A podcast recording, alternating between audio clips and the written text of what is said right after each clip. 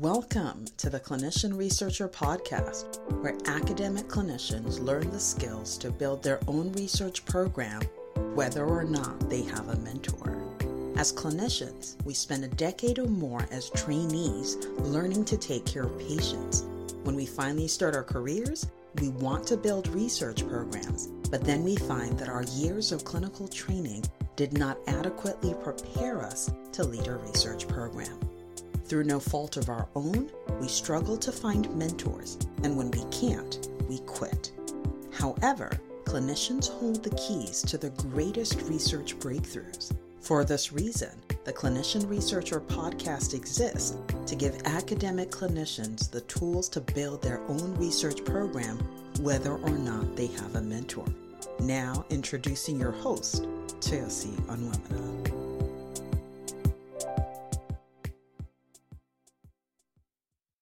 Welcome to the Clinician Researcher Podcast. I'm your host, Chelsea Onwemina. It is an absolute pleasure to be talking with you today. I am talking today about focus. Thank you for listening to the five keys that are important for your success in 2024 and clearly beyond 2024, depending on when you're listening to this. I have been talking about different keys for success, including taking control of your thoughts, taking control of your decisions, and also taking control of your actions. And today I'm speaking specifically about focus. And I want to just celebrate clinicians everywhere because the fact that you're a clinician is a sign that you know how to focus.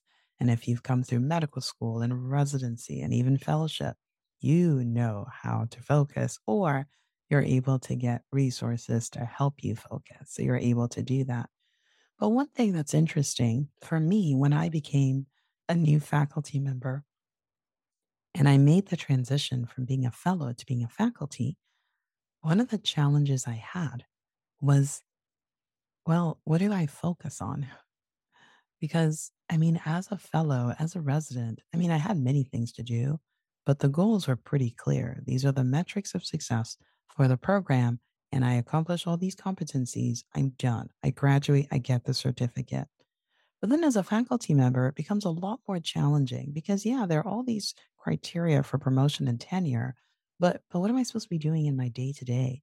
The clinic feels overwhelming. Clinical responsibilities are so many and they overflow. How can I focus on my research? How can I do that? How can I move forward the things I want to move forward and also be a great doctor and also be a great educator and administer the things that I've been called to be an administrator over. So there are a lot of things pulling us in different directions, pulling our attention in different directions. And the challenge we experience, and I think is a growing problem for us, especially in this age of technology, is that our attention is pulled in so many directions.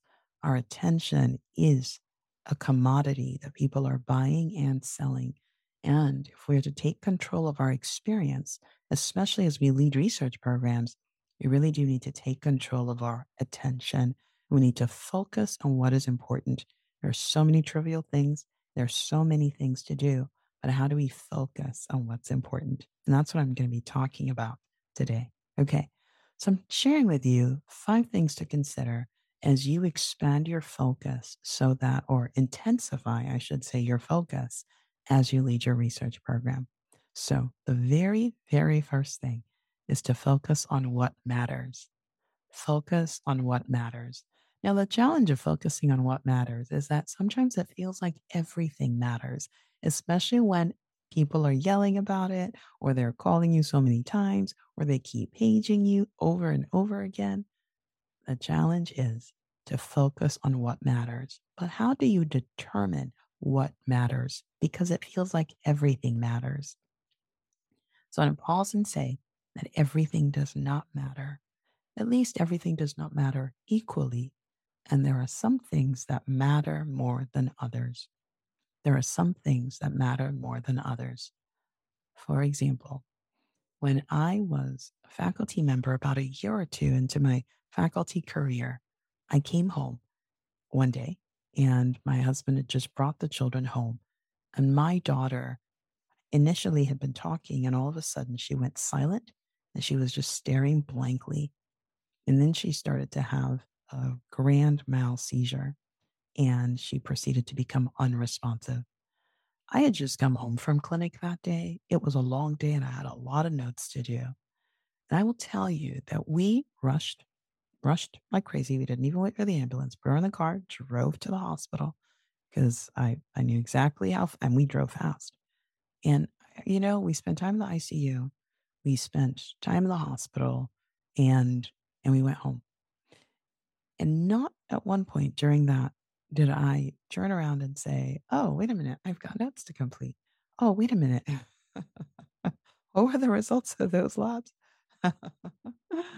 because in that moment, she was the one who mattered most my family, being there for my family and being able to move forward in spite of the crisis was was important and just so you know she's fine but it was an important reminder to me in that moment of what mattered. I couldn't even think about my clinic for three, four days until, you know, when she was home and doing so much better.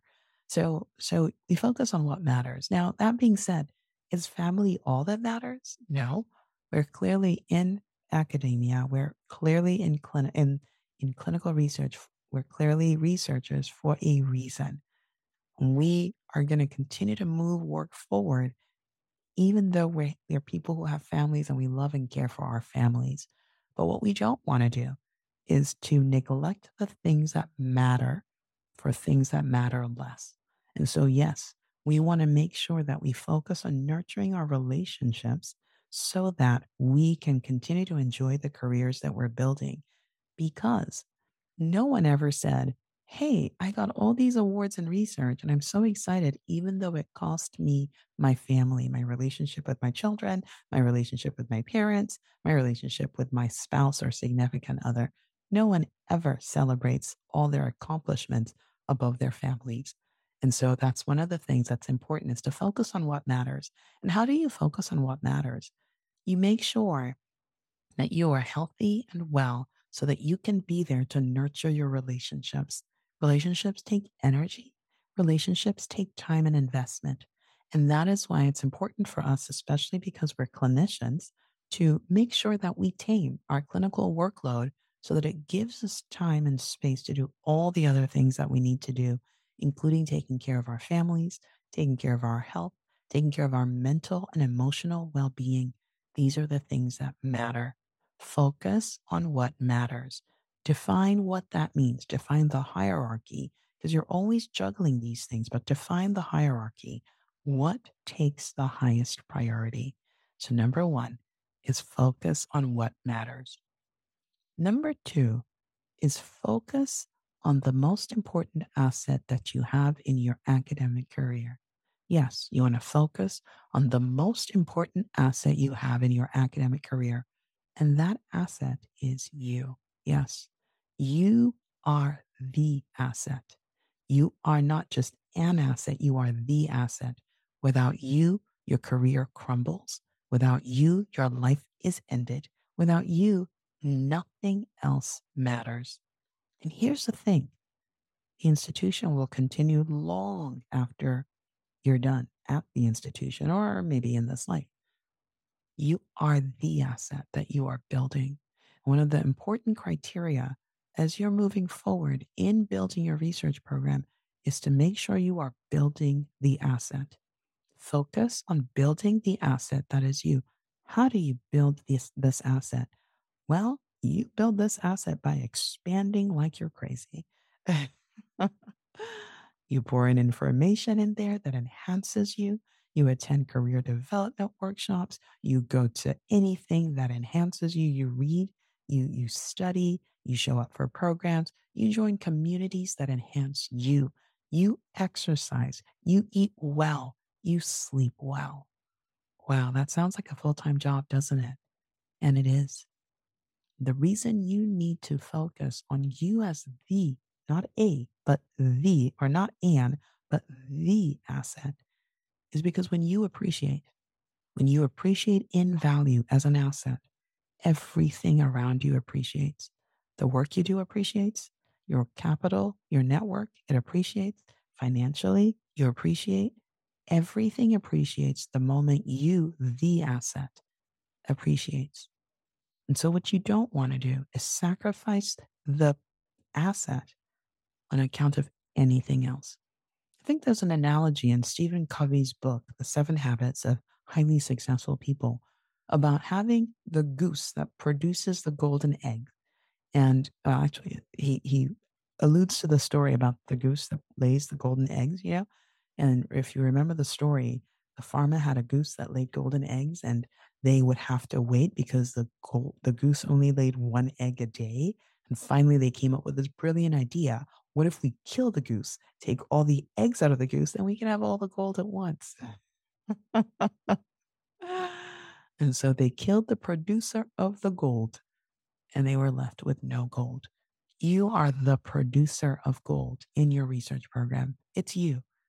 You make everything happen.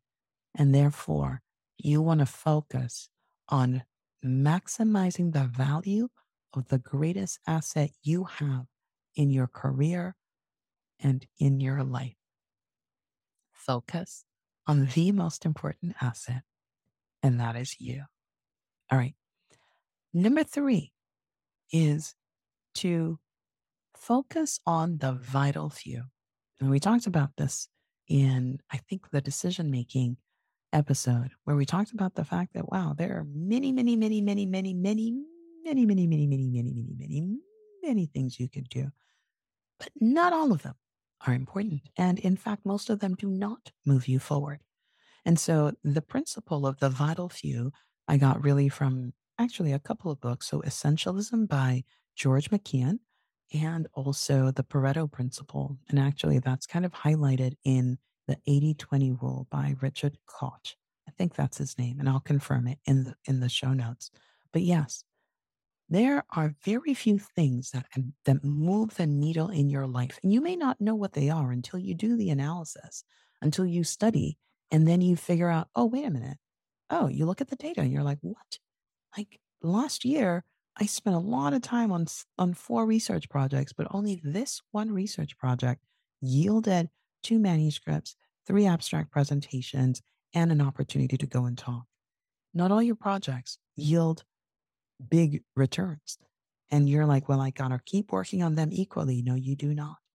The one that gives you the biggest bang for your buck, that is what we're talking about as the vital few. And so you want to focus on the things that move you forward. And if you're a clinician transitioning to build a research program, one of the things that's most important is really growing your ability to write, to present, and to to really declare your work to funders, to people who will read your work, to the lay public, to your scientific community. That's one of the most important things you do. You're a writer, a scientific communicator. And so that is one of the things that gives you big bangs for your buck, right? You become a great science communicator, you become a good writer, you're able to communicate with funding agencies and they will give you money so that your program continues to run. You're able to communicate with with with the lay public and you might find some philanthropic donations to move your program forward. You're able to communicate well with the science community, with the scientific community, and you get invited to give talks and you you are able to present your work at meetings. And so being a science communicator, focusing on communicating your science regularly and intentionally is one of the highest yield things that you do as a clinician scientist, as a clinician researcher. And so you never want your ability to grow and thrive as a science communicator to suffer at the hands of things that other people could do for you or at the hands of things that you could be replaced in doing. I know we love patients. We love to take care of patients. And many of the patient care things we provide can be provided by people who have not been at school for as long as we have, or who have not done the kind of training for as long as we've done training. And so it's important to make sure that while we continue to move our clinical programs forward, we don't let our research, our scholarly communication suffer at the hands of something in which ultimately we could be expendable in. When you think about it as a clinician researcher, you're moving forward a program of study. Remember, I said you're the asset. If you don't do this program of study, somebody else might not do it. I mean, if you say work in diabetes, there will always be a researcher working in diabetes, but the specific angle that you bring to diabetes research is not something that anybody else can easily reproduce, especially if it's your baby, the thing you're most excited about. Therefore, there are very few things that move you forward in the direction of being the expert in the specific space. And that's what you want to focus on. And there'll be many opportunities. People will come, they'll say, Oh my goodness, come be part of this and come do that. There'll be so, so, so, so, so, so many. But not all of them will move you forward in the way that is meaningful to you. You want to focus on the things that move you forward. Oh, okay, that was number three, focusing on the vital few. All right. The next thing you want to do is to focus on eliminating the things that derail you energy wasters, time drainers, all all the things that just make you I do um okay, it's energy energy wait, energy drainers. and time wasters. Yes. You want to get rid of all that. And, and what do I mean? Sometimes you have colleagues that write you emails that make you so mad. Oh my goodness. I had one of those yesterday. And the challenge with these things is that they take up so much time and energy because you're so mad. You want to compose the perfect email just to show them that you know. And you take a lot of time to do that. What you're not doing is doing your writing. And when you finally satisfy yourself that you have sent the perfect comeback, you can't even stop thinking about how it's landing and whether it's doing the right amount of damage that you hoped. And then at the end of the day, you're kind of drained. You you have no energy to move your work forward. Wow. And was it worth the hours that you spent trying to school that person and you didn't get to move forward? And so if you're going to succeed in your research programs, you're going to succeed in moving forward. One of the things you will do is to not let things bother you. You're going to ask yourself, is this absolutely critical to my forward motion? And if the answer is no, you move forward. The reason this is important is because there will always be challenges in academia. Wow, the system is slow as molasses. There are always challenges. There are always people complaining. There's always a problem to be solved. And one of the things you don't do is to set yourself to try to move a pillar that keeps a building standing academic medicine is the way it is because it works for academic medicine. It doesn't work for many individual faculty, but it works for systems. It works for institutions. If it didn't, those systems would not exist. And so sometimes we push ourselves against things that we think we can change. And what we're not recognizing is that they're pillars. And while we're pushing these big pillars that are actually immovable, what we're not doing is moving forward our scholarship that actually can make transformation possible in a way that can be subversive. And so there are different ways to transform the system. And I'm not asking you not to transform the system.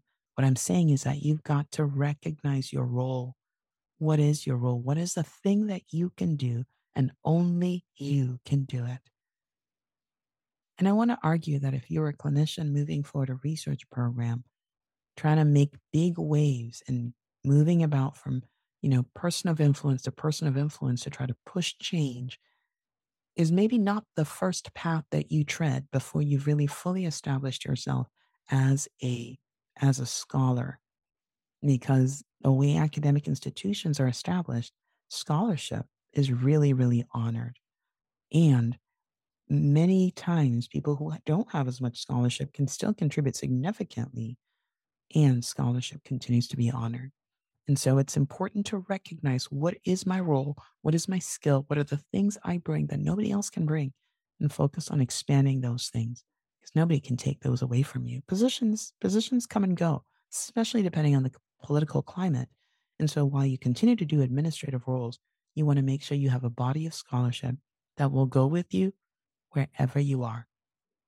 And so you want to focus on eliminating things that waste your time so that you can enhance the things that matter.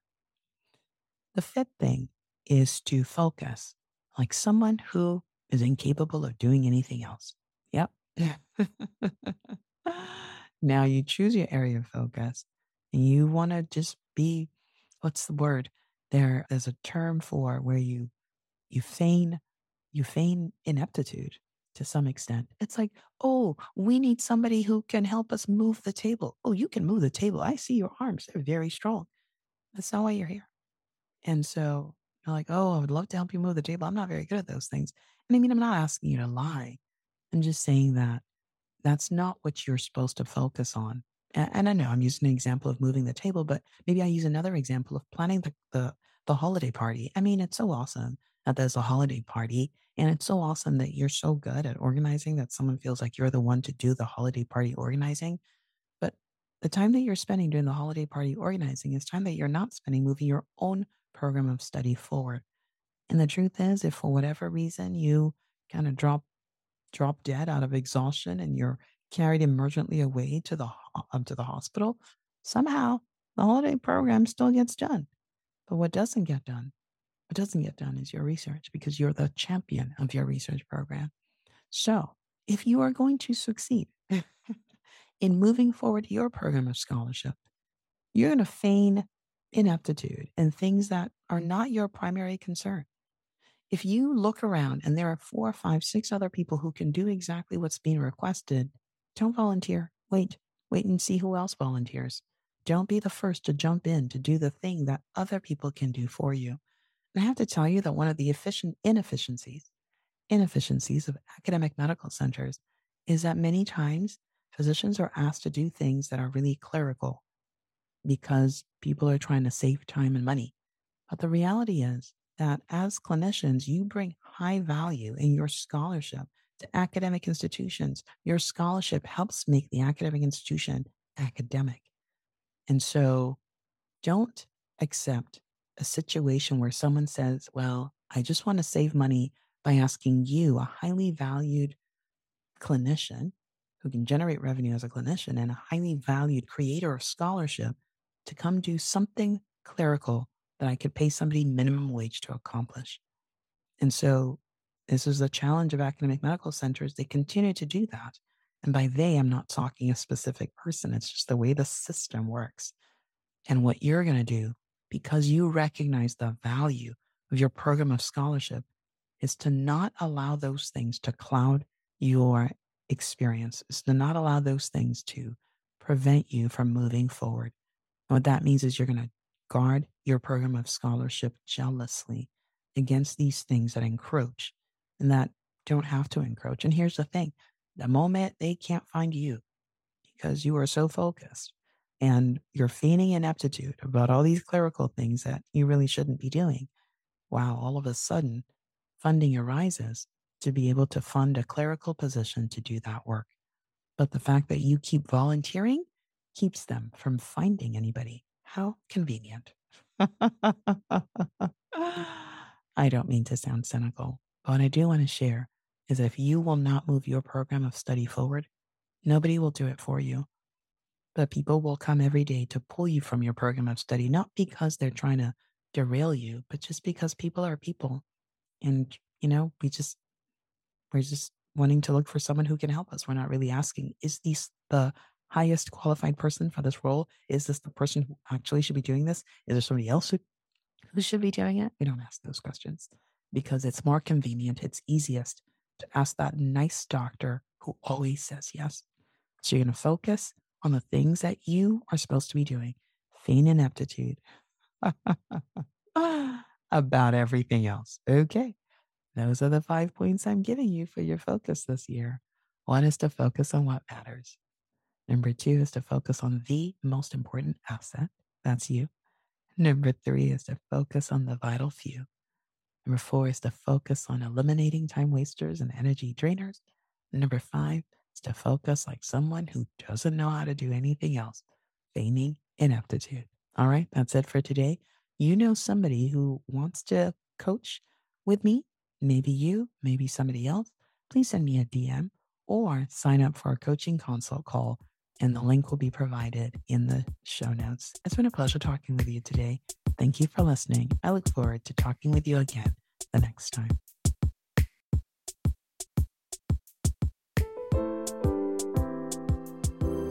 Thanks for listening to this episode of the Clinician Researcher Podcast, where academic clinicians learn the skills to build their own research program, whether or not they have a mentor. If you found the information in this episode to be helpful, don't keep it all to yourself. Someone else needs to hear it. So take a minute right now and share it.